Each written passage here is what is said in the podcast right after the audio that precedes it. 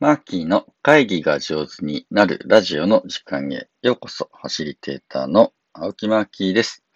このラジオでは、ファシリテーターの青木マーキーが会議が上手になるコツを一テーマ10分でお届けしております。今日は日曜日ですので、今週1週間でいただいたコメントを、にお返事するコメント返しスペシャルさせていただきます。時間の限りね、なるべくいただいた皆さんのコメントを読んでいきます。あのー、コメントもらえるの本当に嬉しいんですね。毎日、もう最近ね、毎日3つ、4つ、5つ、あの、いただけるので、本当本当嬉しいなと思ってます。ぜひ皆さんコメントいただいたり、まあ、あの、この、気に入った投稿があったらね、お知り合いに少しシェアしていただいたり、ご紹介いただけると大変嬉しいです。えー、では4月12日月曜日、今本当に必要なことを話し合えているのかというテーマで、えー、話をさせていただいたやつへのコメントからいきましょう。一つ目のコメントはひまちゃんです。ひまちゃんコメントありがとうございます。そっか、必要だと思ったら一人でも二人でも話し合うんだ。そう思うとすごく楽になります。えそこからが始まり、自ら機会を作るが始まりですね。というふうなコメントですね。いや、本当なんですよね。あのー一人でもね、一緒に話せる相手がいたら、もうその時点でミーティング成立ですので、えー、何か気になることがあったらね、みんなで本当に話し合える機会が作れるといいですね、というふうにしています。ひまちゃんからは追加でコメントももらっていて、一人でも二人でもというフレーズがものすごく力を持って私を襲ってきますと。ああ、いい遅いですと。なんか勇気が出る言葉ですね。やっちゃうか。やっちゃってくださいね、ひまちゃん。ではでは、よろしくです。えー、いつもコメントをくださる僕の大好きな横 P からもコメントもらってます。えー、目の前のことに追われる日々、ミャンマーのことをマーキーから聞くとハッとします。大変なことですよね。ということでね、本当にそうですね。あの、ミャンマーで起きてることっていうのは、うん、まあ他人事ではないなというふうになんか思っていて、ね、僕ちょっと気になって、えー、いつもキャッチアップしたいなと思っております。4月13日、ブレストはもう古いクレイジー8を体験してみようという回の放送にもひまちゃんからコメントいただいてます。このね、クレイジーエイトっていうやり方を紹介した回なんですけど、これすごくね、面白そうなので、今度体験会をやります。えー、まだ、えー、耳だけ参加の方は募集しておりますので、アーカイブ参加もできますので、よかったらね、チェックしてください。えー、批判ありなんですね。そう、クレイジーエイトはね、あの、ブレストはね、お互いの意見を批判、批評しないっていうルールなんですけど、クレイジーエイトはですね、うん、批判ありなんですよ。で、匿名なの、とか、しっかり考える時間があるのとか、いろんな特徴があるのですね。まずはやってみないとわからないアーカイブ参加申し込みました。楽しみ。あ、ひまちゃんありがとう。はい、えー、なるほどね。えー、この投稿には、えー、加えて、えー、ノブさんからもコメントいただいてます。ノブさんありがとうございます。僕も最近クレイジーエイトの記事を読みました。面白そうだなと思いました。ね、みんな結構これ注目してるよね。あらかじめ調べて3分のプレゼンがハードル高そうですね。本当だよね。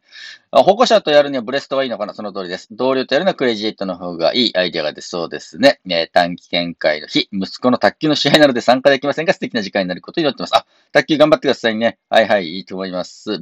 えー、っと、やっぱりね、あの、ブレストとクレジートはね、両方使いこなせるといいなと思っていて、まあ僕もね、あのね、ブレストもちゃんと使いこなせない人結構いるぞっていう気もしていて、えどっちも、まあどの手法でもそうなんですけれど、その手法の持ち味が存分に出るような使いこなしって大事だなというふうにしてね、えー、思っています。ヨコピーからもクレジートにコメントいただいています。なんでクレジーなのかなと興味津々です。その通りだね。個人的には一人の時間を作るのと、誰かの意見がわからなくなる。えー、誰の意見かわからなくするというのは納得です。そうだね。体験会出られないでラジオでどうだったか教えてくださいね。そうですね。ラジオでまたご紹介したいと思います。ありがとうございます。続いて、えー、4月14日、ハイブリッド会議を進めるコツはという投稿に対して、あわれとっくんかな。え、マッキー、先日はハイブリッドミーティングありがとうございました。途中のハプニングも難なく乗り切って無事、初めてのハイブリッドミーティング、いい時間になりました。あ、これね、軽井沢の風越学園っていうところでね、えー、僕が遠隔ファシリテーターで、残りみんなはね、軽井沢にいるっていうですごいミーティングだったんですね。えー、3方向からのカメラがなんだかテレビ収録のようで新鮮でした。新鮮な雰囲気になると、またいつもとは違った感じのミーティングになりますね。またよろしくお願いします。えー、いつでもね、声かけてください。やっぱりね、新鮮であるってすごく大事なこと。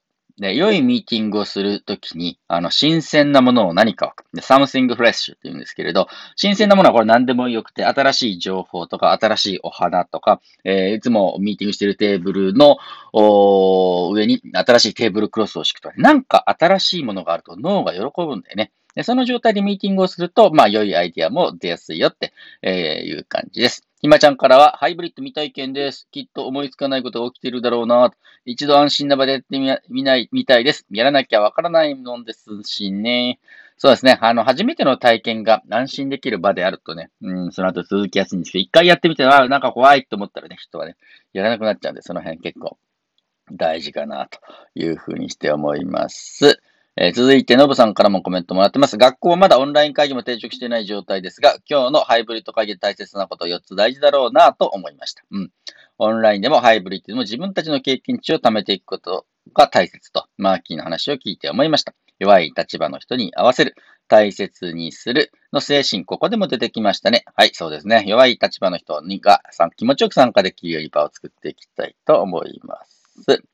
続いて4月15日に放送した聞きたいことが聞ける場を作ろうというね、これはミャンマーの、うんね、話し合いの進行をこんな風にしたんだよっていうのを紹介したところです。えー、こちらには、うん、うまっちからコメントもらってます。うまっちコメントありがとう。え教室で子供たちが聞いていたのを近くで少し見てました。あの後もミャンマーのことを学ぶやりとりを校内 SNS でも子供たちが始めていましたよ。あのね、そのミャンマーのことをえー、話し合ううちに、大人に混じってね、軽井沢片越学園の子供たちもバカすか、えー、質問登場してくれてね、すごい心強かったですね。ありがとうございます。ヨコピーからもコメントもらってます。耳だけ参加でしたが、ミャンマーの現状を聞けてよかったです。本当に大変なことになっていて、胸が張り裂けそうでした。そして T さんはどんな質問にも丁寧に答えてくださいましたね。そして、風越学園の子供たち素晴らしかった。よく聞いていたし、質問もとても良かった。それにも感動しました。寄付させてもらいます。マーキーバーありがとうございます。本当ありがとうございます。ヨコピーはじめね、たくさんの方が、うん、実はそのミャンマーの支援のためにご寄付をいただいていて、えー、この放送を聞いている皆さんで、もしね、えー、少しサポートしてもいいよという方がいらっしゃいましたら、えー、僕のノートの方の記事をね、少し貼っておきますので、え、チェックしていただければと思います。本当ありがとうございます。えー、みんなに応援してもらうとね、こうやって、え、活動する会もありますよ。はい。えー、4月16日に放送した下手でもいいから書いてみようの回には、焼きトマトさんがね、コメントくれました。焼きトマトさん、コメントありがとうございます。書くのは本当に大事ですね。自分の話したことがそのまま書いてもらえるとしっかり受け止めてもらえた気がして嬉しいですね。というふうなコメントですね。いや、ほんとそうですよね。書くのは大事なんですよ。はい。ひまちゃんからもコメントもらってます。今度、角炭に手を挙げてしまいました。めちゃくちゃ高い段階に無理やり自分を登らせる感じです。恐怖ですね。頑張って。失敗してもいいやって思える状況を作ればいいんだなと、マーキーに教えてもらいました。角炭も周りの人もお互いにそう思えるあったかい場にすればいいのですね。それにしても心配だ。え、心配はよくわかります。あのね、えー、僕下手なんでお願いしますって 初めに言うのは大事です。はい。えー、下手くそですけど練習中です。よろしくお願いしますってね、えー、初めにあのみんなの期待値を下げておくように、えー、していただければと思います。えー、これすごいな。あのー、ヨコピーからもね、コメントをいただいてるんですけど、アーカイブこれから聞きます。楽しみです。ということで、まあ、森の日、えー、森と算数っていうね、えー、やつをやった回の話だったんですけど、茅野茂さん、私も北海道の森で一緒に遊んだことがあります。そうなんだ。これね、アイルの本当にもう伝説的なあお方なんですけど、僕はまだ一緒に遊んだことなかったのでね、おすごくいいなと思いました。グラフィック、ホワイトボードで、えー、しか書いたことがないので、模造紙にもチャレンジしてみようと思いました。マーキーの板書、いつもすごくありがたいです。ね、ホワイトボードに書くのもいいし、模造紙に書くのもいいよね。それぞれの特性をね、えー、活かしていければと思っております。えー、このとこにはくまっちからもコメントいただいます。4月、今4月から職場に参加した新しいメンバーが専門用語の誤差に戸惑っています。書くということで、えー、少しはその戸惑いに寄り添えるようにします。マッチ、それすごく大事よ。特に専門用語はバカすか書いていきましょう。あと、昨日放送させていただいた昔の本に書いてあった会議の話し合い、会議の進め方の話。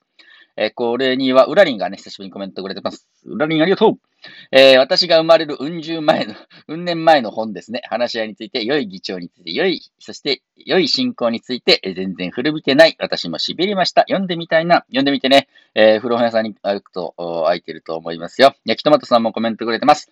えー、現代教養全集読んでみたくなりました。そうだよね。古い本は読んだり理解したりするのにエネルギーがあるので、読み切れないまま諦めてしまうことが多いです。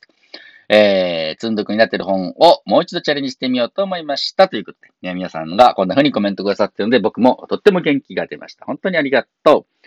えー、というわけで、良い日曜日をお過ごしください。えー、ファシリテーターのマーキーでした。皆さんからのコメント待ってます。どうもありがとう。